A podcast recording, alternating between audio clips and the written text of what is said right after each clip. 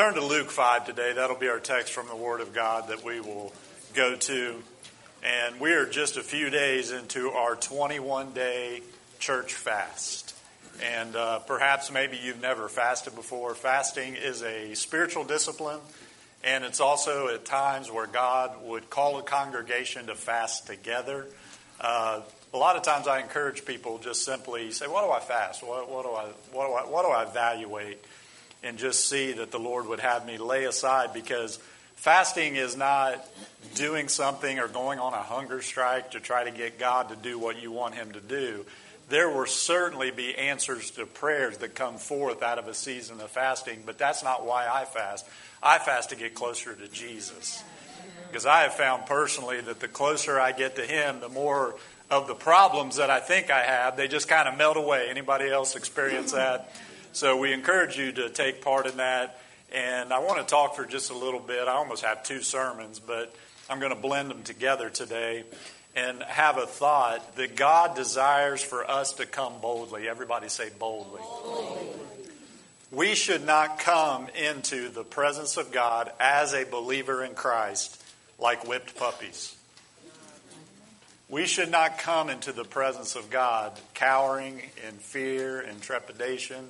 Listen, the, the, the passage of Scripture that encourage us to come boldly, that means to have freedom of speech. That means to come with confidence. Everybody say confidence. confidence. Because I know you're like me. You've gotten now 14 days into the new year and all those resolutions that you kind of started with and maybe fallen by the wayside already, I want to encourage you today to get back up, to come boldly into the throne room of God, to find grace and mercy and help in time of need, because your God is ready and available and there to help you. And fasting goes along with that because fasting is something that if I evaluate my life and I look at it from a, a broad view, and I say, what is it that is taking time away from me spending more time with you? So these next 21 days, if you haven't started with us, we started Wednesday, please join us for unity's sake and also for the sake of understanding that there are some things that you will only see the answer to. If you've got a loved one that you've been praying for for a long time, listen to me. Spend a little bit of time fasting and focusing on that, that family member, and you'll see God do awesome things. Because the reason, the reason that I pray and fast is not just to see the answer, but I pray and fast to get closer to the Lord. So this is a season where I believe God is speaking to us as a church and speaking to his people that we are to come into his presence with confidence. We are to come into his presence with belief that he will hear and he will answer and he will lead us into the place that he has for us because this is a time where God is calling his people to seek him like never before, church. To pursue. Everybody say pursue. pursue. I talked about it Wednesday night that God isn't looking necessarily for you to alter your life. He's looking for you to put an altar before him and to lay some things up on the altar. And fasting helps us do that. Fasting helps us. Leah and I both decided to fast the same thing and uh, it was TV. We both noticed that TV just kind of took up a lot of our time. But that first night we were fasting, I heard something coming from the other room, y'all. and I thought, she's certainly not watching TV. And she wasn't. She wasn't, y'all. But if you have a spouse and you come into agreement, listen, the power of agreement is powerful the power of even unity in the church. So I just ask you to ask the Holy Spirit what He would have you do. And today I want to talk about that I desire for us as a church and you individually to up your devotion game with God. Amen. Everybody say devotion. Devotion. That your devotion towards the Lord becomes something more than it has been. Devotion isn't something you've probably used in a sentence this past week, probably not, but it is important. It's an important word in a believer's vocabulary because devotion means love, loyalty, and enthusiasm for a person, place, or cause. I found oftentimes in pastoring all these years that when you begin to talk about devotion, we all have different ideas of what that means in our spiritual walk with God. We all have ideas of what it means to be devoted to our church, to be devoted to our relationship with Christ, to be devoted even to each other. That's kind of a broad spectrum, but here's a way that I sometimes explain it. I've explained it before to people is there's a difference between being committed and being connected. When we're connected to something, there's just a loose connection there that may at times kind of catch our attention. I, I put it this way I have two wallets. The one wallet that I attach to the back of my phone and carry around with me has all of my really important things. It's got my debit card, my um, let's see, it's got my driver's license, of course, and debit card. It's got things that I would need access to at any given moment, so I keep it close by my side. Now, if you're like me, you have a lot of other things that you're not that committed to that need to stay with you all the time. And the middle console of my truck is full of things that I'm connected to. As a matter of fact, if you open the door right now, there's a little punch card for pellets for my Traeger grill right there in the side pocket because I have about 12 of them. Because every time I go in, I don't have it with me. And they're like, that's okay, we'll just combine them all at a later time. I think I'm up to six of a tenth bag is free type of a thing. But the reason that they're not with me all the time is because I'm connected to that, but I'm not really committed to that. So the season that I believe that the Lord is drawing us and wooing us, and isn't it beautiful of God that He doesn't push us, He leads us? Isn't it a beautiful picture of God that He is our shepherd? He is the leader. He's the one that leads us beside calm waters and leads us through the valleys of life. And there's that drawing, that wooing, that devotion that I believe here at the beginning of 2024, because I believe with all my heart, my role as a pastor isn't just to get down into the mully grubs with you and just pat you on the head and say, hey, everything's going to be the way it's going to be. I believe that we, as spirit filled Christians, we have a lot more to do with our future than what you could ever imagine. And what I mean by that is God has given you His Holy Spirit. God has given you His Word. God has filled His Word with promises that if we come into agreement with those promises, I promise you today, our God is faithful. So our focus is not the problem or the, the pursuit of prayer that you're looking for, whether you're fasting or whatever it is, but just way of reminder. Monday night's prayer meeting, tomorrow night at 6.30. I encourage you to jump into that. Wednesday nights, I'm going to continue on the altars in the Bible. I'm going to teach on the altar where Jacob comes and, and Bethel and, and the, the ladder he sees. In other words, he had a supernatural revelation of God. We're going to continue those things. But I want to encourage you here right from the, the, the outset when it comes to prayer and fasting, when it comes to pressing into the things of God, you need to understand that when you come to God, you don't have to come because we've been taught in the church that if, if there's things that I really enjoy in life, then those things must be bad. And I came to tell you this morning all God wants you to do is to put Him first, to give Him preeminence. God is not concerned about the sports things that you go to your kids with, He loves to be right there with you. He's not as concerned about all those kind of things. What he's asking us to do as a church in this season, and I came with a word of encouragement. Everybody say encouragement. encouragement. There are times and there are places and there are seasons, and I think we've been in one of those seasons where the Holy Spirit, I know for me, I won't talk for you, but if you go back into the fall where God's really been confronting us about things in our life because we are to be a holy people.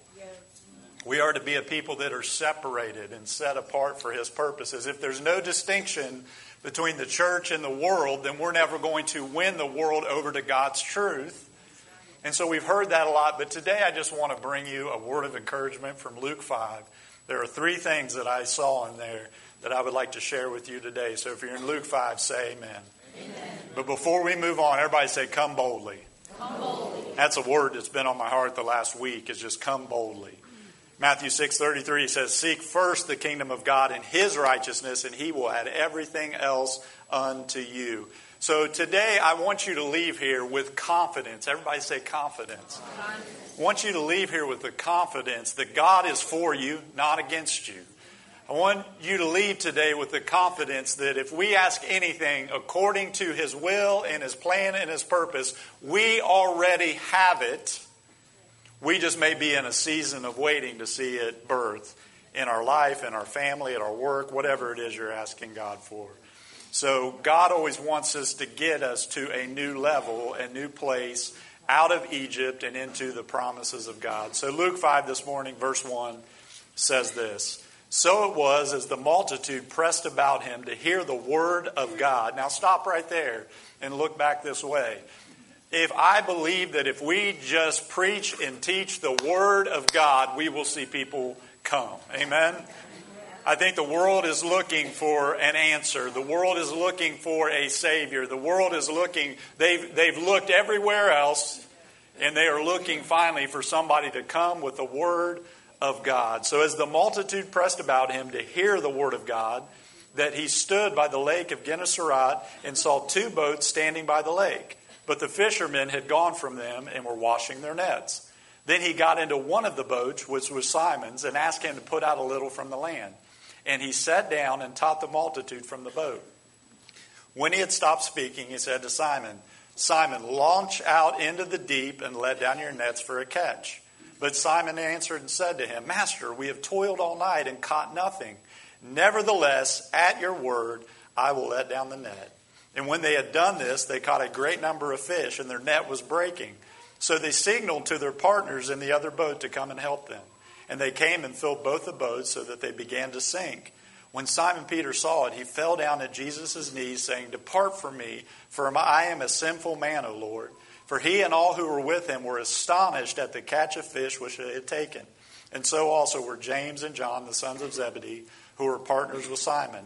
And Jesus said to Simon, Do not be afraid. From now on you will catch men. So when they had brought the boats to land, they all they forsook all and followed him. Father, for these next few minutes and moments, God, I pray that you would be my helper. I need the helper to come right now and to help me minister your word. Help me minister life. Help me minister, Father, from the Spirit of God that would be a seed that goes into the hearts of the people today, Lord. We honor your word in this moment. We honor your voice in this moment. We honor your leading in this moment. And thank you, Holy Spirit, that we have no need for anyone to teach us, but you would lead and teach us all truth. So, Lord, we acknowledge that we need you. We acknowledge that we're reliant upon you completely to understand your word and to apply it to our lives today. I pray today, Father, that there would be a great encouragement come to the people of God. Maybe some, Father, here today that are downtrodden and feeling like they just can't take another step. Lord, I pray today would be a shift. It would be a day of turning. It would be a day of celebration of victory where we finally see you fill our boats with the answer that we're looking for today. In Jesus' name. And all God's people said. Amen.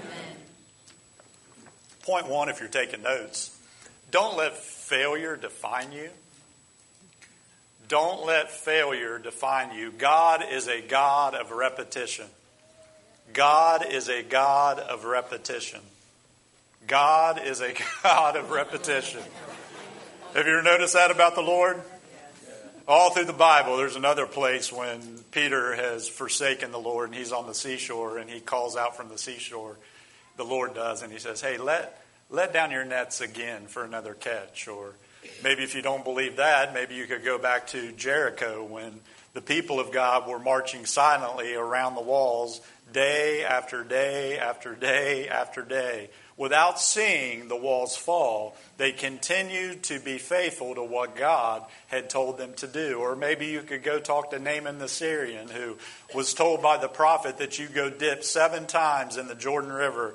And I can imagine after the second time, or the third time, or the fourth time, he probably started to feel foolish for doing what the prophet had said for him to do. Can I tell you this morning, even if it sounds foolish, if you just obey what Jesus says, there are no such things as failures with God, or maybe Elijah when he's talking to the servant and he's down and he's he's praying that there would be rain after there hadn't been rain for for for years and he's praying and he's praying and he's telling the servant, There is a cloud the size of a man's hand beginning to form full of rain. And he went back again and again and again and again. So sometimes we think that the repetition that we're in or the place that we're in is, is going to have a way of pushing us back, but when in reality, repetition is something that God works in in our life. And this is exactly the scene here in Luke 5 as we open today. This story has always intrigued me because Jesus grabs the attention of these simple fishermen and he begins to reveal his nature. Do you understand that God always, in every circumstance and everything that you're facing right now, God has a very simple plan that he is laying out. And one thing that he wants to do regularly is show us who he is. His heart and his miracle working power to what was perceived as a failure. Everyone say failure. Now, if you have lived enough a life, like most of us in here have, if you've lived enough a life, you've lived enough a life to understand that we all have failure at different times. Amen? We all have those times and seasons where we feel like, man, I failed at this, I've, I've fallen at this. Maybe you failed in your marriage, maybe you failed as a boss, maybe you failed as a worker. You aren't going to complete every pass and you're not going to make every shot. We understand that simple principle of life. And I didn't come in here today to make you feel bad. I came to encourage some people under the sound of my voice is that we all have seasons when things just don't work out and you thought that they would. Anybody else in here been there before? And you've been left like Peter and the rest of the disciples. These guys were considered to be expert fishermen. These guys were considered to be experts at what they did. And there's probably nothing that's going to make a fisherman more mad than to come back to shore completely empty handed. Yeah. Completely empty handed. And this was more than just doing it for the fun of it, as we've all done, and gone fishing. If you don't catch anything, you're just like, oh, well, I'll go fishing another time.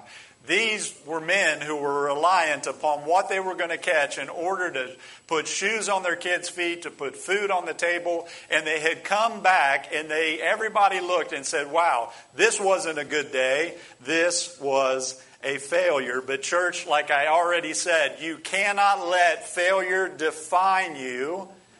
These guys had failed at what they were trying to do. And I don't know what your failure is today. Maybe you failed in a relationship. Maybe you failed in a marriage. Maybe you failed at business. Maybe you were all excited and you started that business that you just felt that you felt that you knew that you knew that God, because I want to point out something today that is very important from the text. Sometimes our failures are setting us up for our biggest victories and blessings if you will just continue to get Jesus in your boat. Whatever your failure was in, it does not have to define your future, church. I told you I came to encourage your hearts this morning. I just feel like there's some people in this room that need to hear that your failure cannot define you if you give it to God, if you put Him in the middle. You may have failed, but you aren't a failure. Peter comes in with absolutely nothing in the boat, nothing in the net. And the Bible tells us this entire night of toiling and working, we're in a fast we're seeking God. And again, I want to point you to not fasting for answers as much as fasting to grow a hunger in your heart for Jesus. Because we see here in the scripture, and don't miss this, when he gets out of the boat, Jesus gets into the boat. What we abandon because of our failure, God can and will fill up if you will allow Him. They all get out of the boat, and guess who steps into the boat, church? Jesus steps up into the boat. And that is exactly where you want him to be, is in the midst of what you thought was the failure. God says to come boldly. God says to come with confidence. God says to come to me for every need, everything that you have need of. I want you to come to me continually with it. And oftentimes we don't come to him or ask him to get in the midst of the failure because we're like whipped puppy dogs that feel like I failed and I can't ever move on. I came to tell some people today that is the enemy's voice talking to you.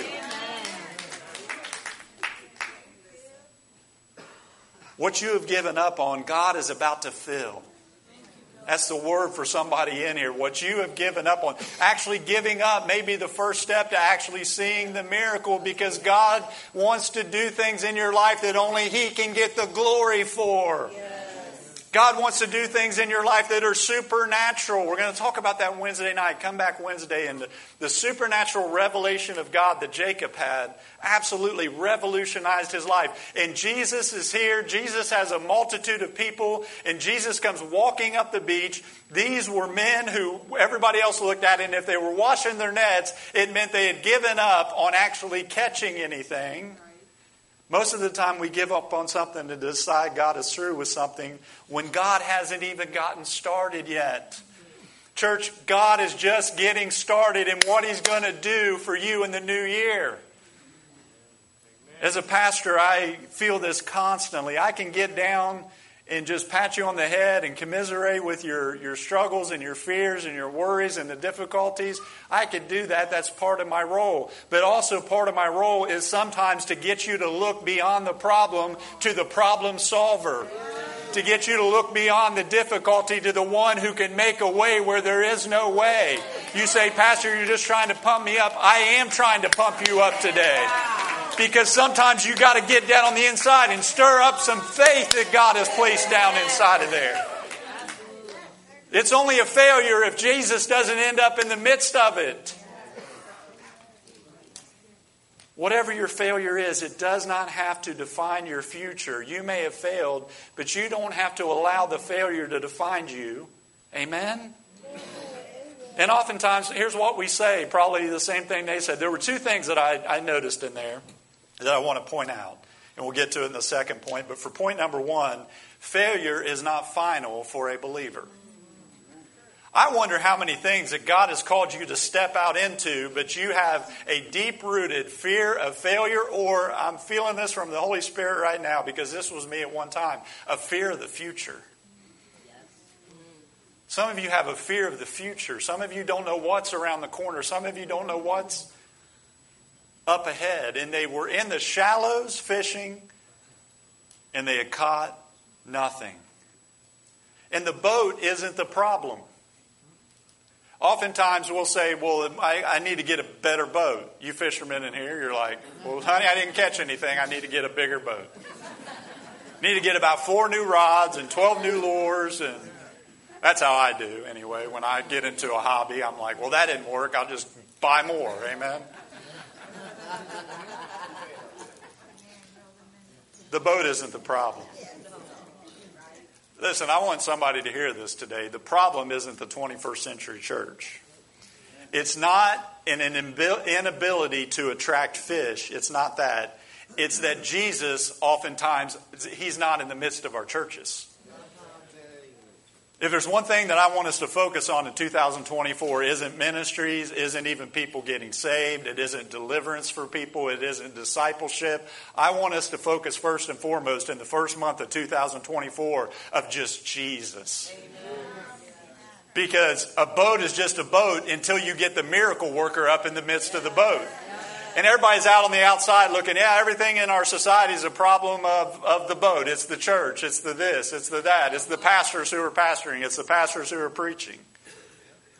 And notice this there was a group, there was a multitude that were present there that heard the word of God. They heard what God was saying to them that day. But, church, I want to, in the next few weeks, get so close to Jesus that I could hear him whisper inside the boat. You see, there's a lot of people that are hearing, but there's not a lot of people that are hearing the whisper of God. There are a lot of people that are hearing something from God, but they can't really totally understand it. I want to hear things from Jesus. Few have paid the price to seek Him and hear from Him.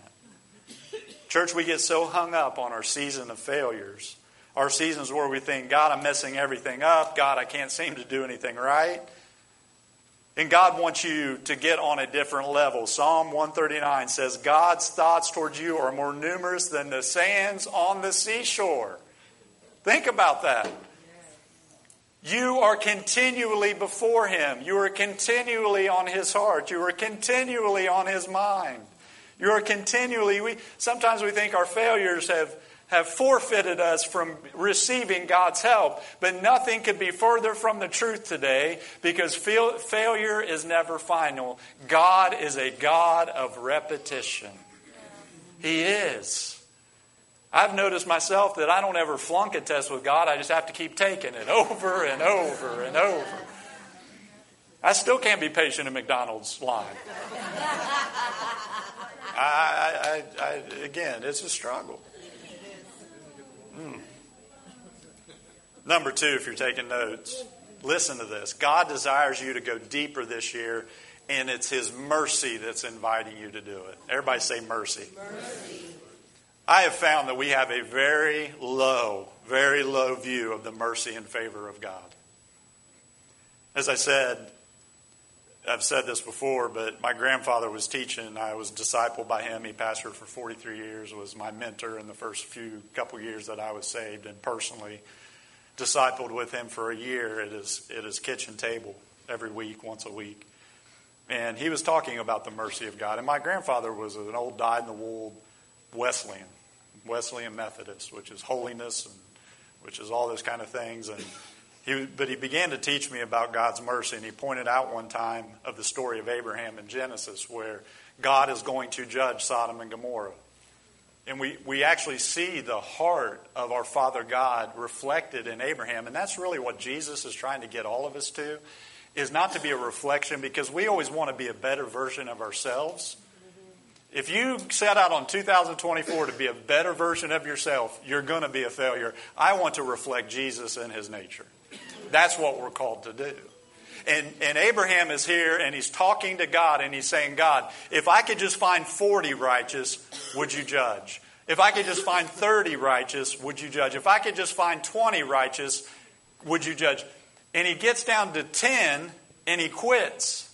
So the mercy of God in that situation wasn't predicated upon God's mercy, it was how merciful that they believed that God was.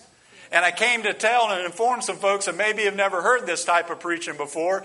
God is a merciful God. You're living, breathing proof sitting here in this room today, and I am up on this stage. That isn't to excuse our behavior sometimes at all. It is understanding that God wants you to go deeper. And when I say that, the first thing that the enemy is going to do to everybody in this room, he's going to come along and say, Yeah, he's right, but you don't deserve it. Of course you don't. You don't deserve to get near to God. You don't deserve to become more like God. You don't deserve to have the Holy Spirit on the inside of you. But here we are. Amen. Amen.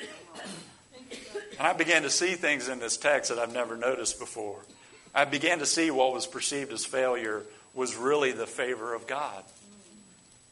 You say, how could what everybody else looked at the situation and said, failure, no fish, didn't catch, out of the boat, washing your nets? But Jesus says this to Peter launch out into the deep. Everybody say deep. deep. When he says that, Jesus is showing us that Peter's inability to catch fish might not have been a failure. It might actually have been God's favor. Church, your failure may be God's favor from keeping you out of a place you're not supposed to be in to begin with. That relationship that ended last year was not failure, it was God's favor keeping you from making a huge mistake. That job promotion that you didn't get, even leading you here, some of you have moved to Homosassa in the last couple of years, and if you've lived here very long, you're like, where am I and where did I move to? You're laughing a little too hard at that one because you were like me. I'm like, what have I done? God, Jesus, is showing Peter Peter, it's not that you failed, it's that I have something much bigger in store right around the corner. Amen. And I don't want you to be satisfied with the shallow when there's something deeper. Everybody say deeper. deeper. God is calling this church deeper. God is calling and challenging this church to pursue Him like never before. And maybe that does mean you turn off your TV. Maybe that does mean that you fast food a few days a week. I want you to even develop a discipline of fasting, not just for January, but throughout the entire year. It's a spiritual discipline. God loves us too much to succeed in the shallow end. We need to praise God that some failures aren't failures as much as they are invitations to find out where God is leading you next. Failures aren't failures, they're invitations to say, okay, God, if that door shut, you're going to open up another door. And what am I going to do in the meantime? I'm going to worship and praise you and glorify you. Because I imagine that the disciples at this point weren't even disciples. He's calling them at this point. They knew who Jesus was. Peter had actually run into Jesus and was introduced to him before this encounter. But this was something deeper.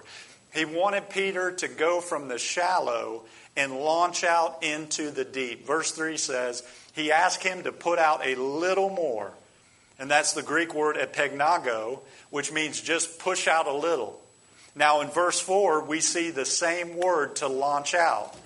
The launch is the same command given in verse 3. It's the same command in verse 3 and verse 4 is the exact same word of push out and to launch out. And don't miss this. In verse 4, he says, launch out deeper. Here's the point. When God is wanting you to do is something you have already done, he just wants you to go to a deeper place. I'll say it again. What God is calling you to do this morning is to do what you have probably already done. He just wants you to take it to a deeper place. You say, Well, what do you mean, Pastor? If you're worshiping, take your worship to a deeper place. If you're studying the Bible in the first two weeks of January, He wants you to take your Bible study to a deeper place. If you're witnessing to people at work, and I hope you are, and everybody you come across, you're, you're telling them of the goodness of God, He wants you to take that to a deeper place. In every area. You say, okay, how does that look? the way it looks is maybe even if you came in here this morning and you began to worship God and God's Spirit began to move and you see Him moving and you see Him starting to fall on people, a, a, shallow place that maybe you've been in for a while is well maybe I'll just maybe I'll just stand back and just maybe lift my hands a little bit. Listen, God's calling you deeper. Maybe He's calling you out of your comfort zone and you don't have to run around the sanctuary like your hair's on fire. if God wants you to do that, sure.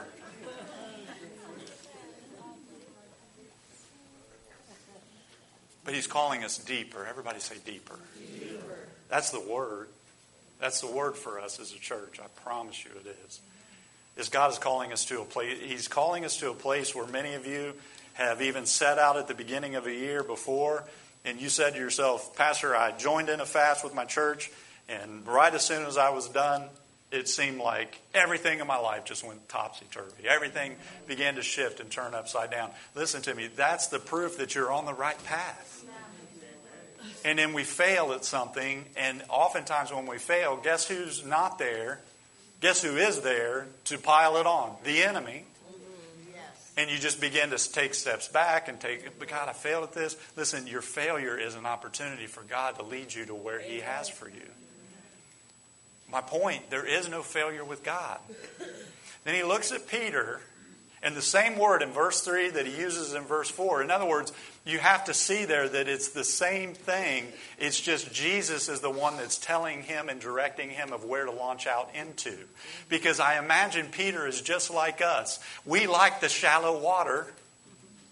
And if you look at the story of Peter, it, it would appear, and I'm, I'm, I'm just kind of reading into it, but bear with me, it would appear that he really enjoyed fishing in the shallow waters. And in the shallow waters, there's a certain kind of fish and there's a certain level of catch that goes along with the shallow.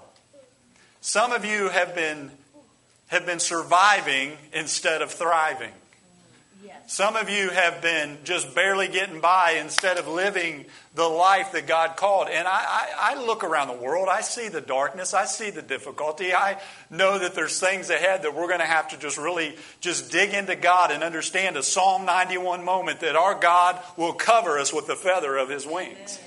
Our God will keep us in the, in the place of safety, and God will keep us in the covering of his hand. But also, I do not want us to ever get to the place where we're afraid to launch out into something deep because we just like the shallow waters. Visiting here today, you may have visited 12 churches in this area and you're looking for a home church. I want you to know that you know when you come here, I am going to cajole, I am going to lovingly push, I am going to lovingly, I am going to lovingly come to you all the time and say there's something deeper that God's leading you into because I know my God. He goes from glory to glory, faith to faith, not not failure to failure, church, faith to faith. And he was content in the shallow, but he was getting a shallow catch.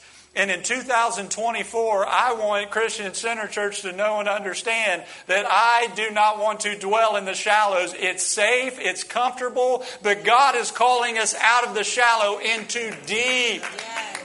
Deep cries out to deep, the Bible says. The deep place. Because if he fell over the side of the boat, guess what? He could just stand up. I can get back in the boat.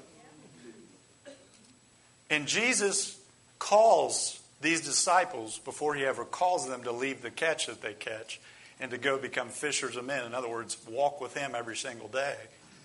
He first calls them to launch out into the deep, to launch out into something new, launch out into a place that may seem uncomfortable, because that's the call of God continually upon our life. Deep is not an adjective, deep is a destination. Everybody say destination. destination.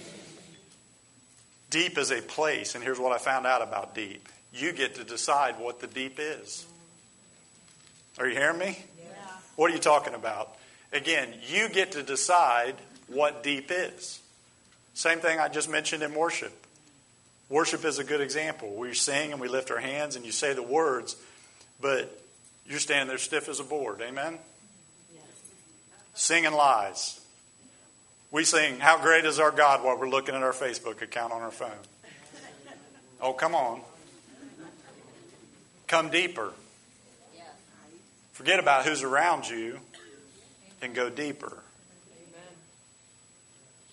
Sometimes God wants to get us in a place where you can't see what saves you so that you understand that it's God who sustains and upholds you. You see, as they're fishing in the shallows, you could see what your salvation is right there at the bottom. You could see that, well, if something bad happened and I fell over and I couldn't swim in, in, this, in, the, in the water, I could at least stand up and save myself. God will lead you out into deep places where you don't know exactly what God's doing in your life just to show you that He's God, just to show you His power. And what does this teach us? What it teaches us is simply this obey completely God says, get up from the failure, quit, wa- quit washing your nets, and go. God is going to start giving some fresh commands regarding every area of our church, every area of our lives, and we shouldn't think we can live off of last year's or last month's or yesterday's revelation and yesterday's touch from the Holy Spirit. We should continually be pressing on deeper. So, in this season, number two is pay careful attention to what God is saying. His word is setting you up in this season, not for failure, but for the greatest blessing you've ever had. Number three, it's getting later than you think. Number three, it's getting later than you think. Look, they reaped a harvest that took more than one net to bring in when they were obedient, when they didn't let their failure to define them, and that God sometimes is a God of repetition where He just says, Get up and do it again. God, I've prayed that prayer a hundred times. Get up and do it again. God, I've witnessed that person 500 times. Get up and do it again. And they had such a catch that they had to call other people over in order to help them. And what I see in there, there's a cooperation in the harvest that when even the church in Citrus County begins to become unified around one thing and one thing alone the blood and the cross and the name of Jesus Christ, then none of us can do this alone of what God wants to pour out in Citrus County. I was talking to somebody just the other day, and we were talking about the end times. We were talking about how dark and difficult the world is getting. And listen, you want to get yourself in church. You begin to drift when you're not moored, whether it be this church or find another wonderful church in this area. But you need to be and get yourself into church. But I was talking to them the other day, and we said, yeah, you know, the Lord coming back, and the, the Bible says these things will begin to happen as we get closer to that day. And we both looked at each other, and, and I've always taught and said for 26 years now of being saved that we will see the greatest harvest that has ever seen upon this earth right before the return of the Lord. In other words, I do not have a vision of the church of just barely hanging on by her nails and barely scratching by. I see a church victorious. I see a church that's bringing in the harvest. I see a church that, yes, is seeing miracles and signs and wonders. But after I left that conversation, I said to myself, getting in my truck and leaving, I said, Lord, are you? Lord, are you going to do that? God, I believe that for all my spiritual life. I believe that all my ministry life. I believe that. These were the men that Jesus were going to call as his disciples, fishers of men. Everybody say harvesters. harvesters. Jesus is returning, and before he returns, we need to understand that the harvest is plentiful. The harvest is, Jesus looked, said, Look up, the harvest. You say six, three months in the harvest? Look up, for the harvest is now. So it's getting closer than you think. The time is shorter than you think. And whether or not Jesus comes back in 10 days or 10 years or 50 years, our time is shorter than we think. Yes. How many have learned enough of life to know that it goes fast? Yes. Nobody warned me the older you get, the faster it goes. Yes wow, that's just something weird and supernatural about that. I, it really is. It's like you blink, and I mean, y'all, we're halfway through January of 2024. So the Bible tells us to redeem the time, for the days are evil. What is it that's on God's heart? Because if failure, if failure isn't final, because failure is a setup for you to see what God wants to do in your life.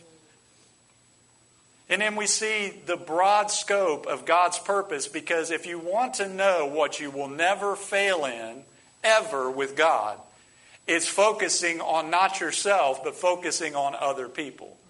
Because it wasn't just about the catch, it was a spiritual metaphor that's laid out for us right here in Luke 5 that talks about what God's priority is. His priority is the harvest that's all around us all the time. There are three places in the Bible where Jesus showed deep emotion.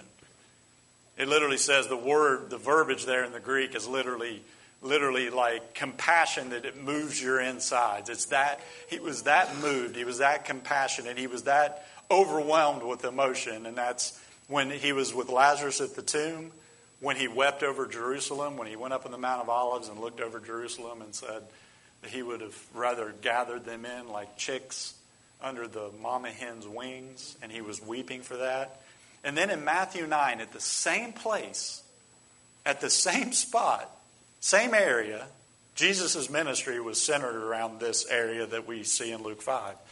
He's around Capernaum. He was based there, and he traveled all around the cities. He traveled all around this region.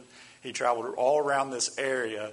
And it's amazing to me because it clearly tells us that he went around in the synagogues and the town squares and everywhere he went, everyone was healed. Everybody say healed. Healed.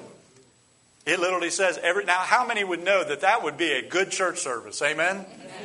If Jesus showed up in Homosassa and did a tent revival and everybody that walked into the tent was healed, everybody that walked in the tent was changed and healed from something, that would be a good day. Would you agree with that today? And Jesus here is around the same lake where he called the first disciples and said they'd be fisher of men. And in Matthew 9:35 he says this, listen to me. Jesus went through all the towns and villages, teaching in their synagogues, proclaiming the good news of the kingdom, and healing every disease and sickness. Everybody say all. all. That's pretty good, huh? Yeah. All. But he looked at them, healed, listen to me, he looked at them healed and he was moved. The third, three times Jesus, Lazarus, when he was on the Mount of Olives weeping over Jerusalem, and in this moment, standing at the same place where they had a harvest of fish, he sees the harvest out before them, and they were healed. And he says this they're harassed and they're helpless like sheep without a shepherd. Wait, even though they were healed, they were still messed up? Why? So he calls the disciples over and he tells them what he sees. They are harassed and they are helpless, sheep without shepherd. He's healed them all. So the disciples come over and he tells them the issue. And he looks and he says, The people are healed, but they aren't harvested. Jesus is not operating in the area of harvest, he's operating in the area of healing and convicting and showing people the sin, righteousness, and judgment to come. That's his job. Guess what your job is? It's not to be the healer. He says that pray to the Lord of the harvest that he would send harvesters out into the harvest field. Everybody say harvest. harvest. Your failure doesn't define you because God's a God of repetition. You move into an area and understand that in this story, it wasn't just about this. He later on says that they are helpless, they are scattered, they are like sheep without a shepherd. He says, Pray to the Lord of the harvest. Not the Lord of healing, not the Lord of preaching. He's the Lord of the harvest. And he says, Send laborers into the harvest. Listen, there is no ultimate salvation for our nation. There is nobody that's going to prophesy our way out of the predicament that we find ourselves in in the United States of America. But I can tell you what will make a difference in the United States of America. I won't even talk about the United States. What will make a difference in Homosassa, Florida, is if a group of people would get off of their blessed assurance and understand that we have the ability to win a county. We do. Because he is the Lord of the harvest. And they were healed, but they weren't harvested because I do not understand this. I can't fully grasp this. That God has called you and I to present his gospel and speak to people about Jesus. That seems awfully risky to me. The reason it's risky is because I know at times in my life the last thing on my heart and mind is looking at somebody that's scared, helpless, and harassed by the devil and tell them that there is a God in heaven that can turn their failure into the biggest miracle that they've ever had. They need to be harvested. This bringing in of the fish was, I mean, they had to be amazed at the amount of fish that they, they were like, the boats are sinking, there's so many. We're begging God in this hour to heal us instead of, instead of begging God to just send us. Because can I tell you, the miracle is in the sending. The miracle is finding your purpose. The miracle is, is doing what God said for you to do. That's when the miracle begins to generate and begins to happen in our lives. Amen? Amen. I think sometimes I think that we're kind of like, man, if Jesus is going to change our country, Jesus is going to have to come down himself. He already came. Yes. And he filled you with his spirit. We are the change that our nation needs. And I've preached enough to tell you that we don't need to be mean spirited, but I'm afraid in telling you not to be mean spirited, we become spineless Christians. We become those who aren't going to stand on God's truth and tell a world that there is a God who loves them and wants to save them. Church, listen to me. Judgment starts in the house of the Lord. How dare us judge a world that is, of course, worldly? The president of my Bible school used to say this all the time, Dr. Michael Brown. He's like, Yeah, they sin. They're sinners. That's what sinners do. But, church, there's a harvest ahead of us. Amen? Amen. They are harassed, they are helpless, and they are sheep without a shepherd. And we are the answer the world needs. So, get out of your failure. Understand that God in this season is calling you, and you get to define what deep is. You do. If you've already launched out, you said, ah, I launched out in the deep years ago. I've gone so far out with, in and with God. It's like somebody setting sail from a seashore. And I, I don't know about you, but when I go on any kind of fishing trip, as long as I can see a little bit of land in the distance, I'm cool. But take me out where all I see on the horizon is water, I ain't cool. I'm looking for the, the life preserver. I'm thinking the engine's sounding a little funny. And I've been out there several times in my life, way out where you can't see anything. But listen, that's what the deep is. The deep is a total trust in transferring of your complete trust for your future over to God who cares so much for you. He cares for you. He loves you. He wants you to call he wants to call you into his kingdom for such a time as this. If you'd stand with me this morning. Jesus already came down and now it's our turn. That's the point I want to leave you with today. Could you come, Alexis?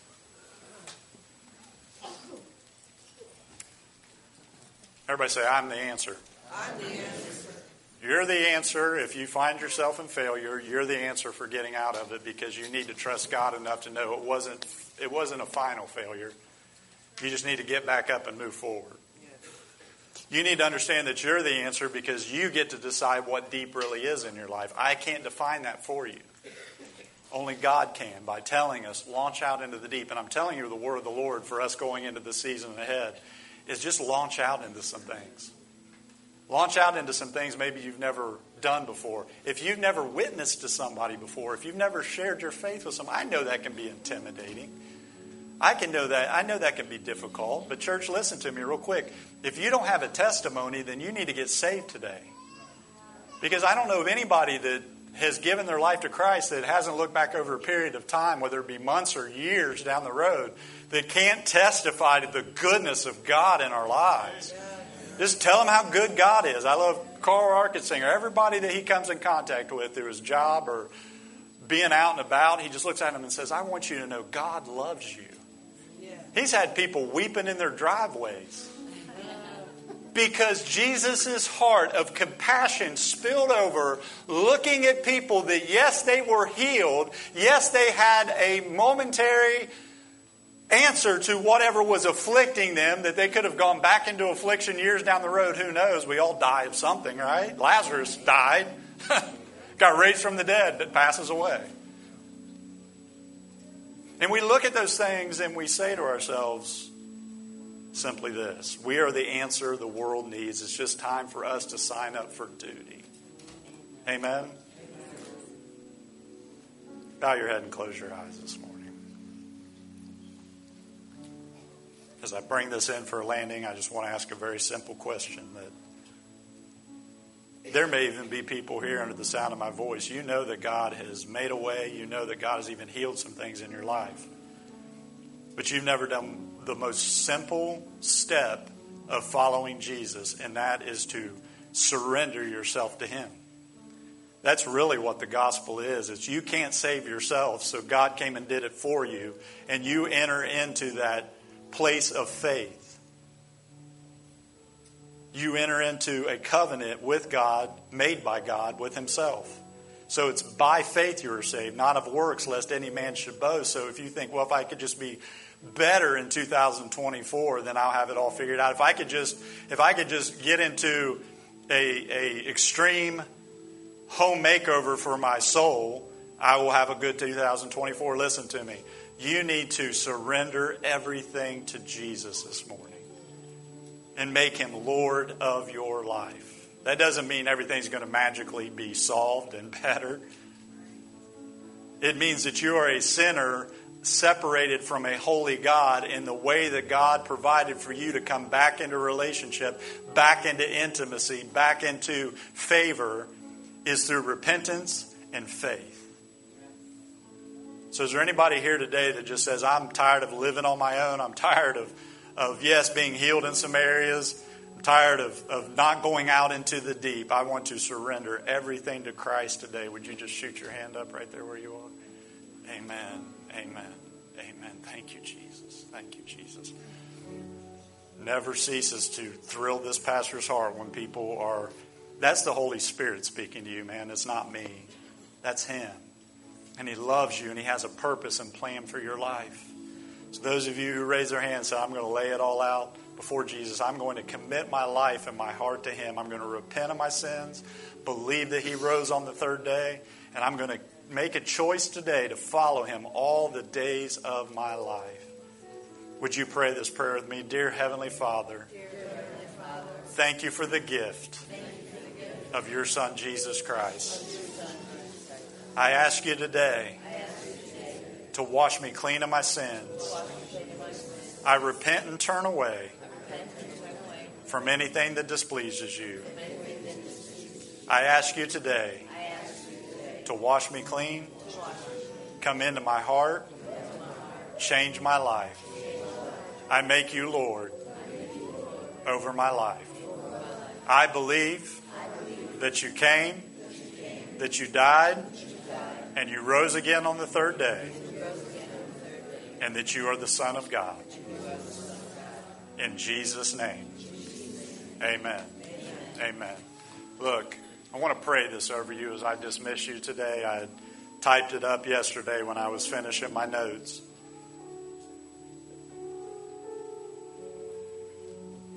Just bow your head and lift your hands as I pray this over you today. Father, I pray today that each and every person and each and every heart would turn and see your goodness. That God, they would not just see their failures, but they would see the opportunity for you to move in the midst of the disappointment and failures. God, I pray today that incurable sickness that is found in this body would be healed in Jesus' name. God, I pray today that each person would be filled with the fullness of Christ. Lord, I pray for my sister Lupita, and we continue to bind our hearts together and believe and prophesy a miracle, God, for her body. Father, I pray today that you enlarge your image for each and every person in this room.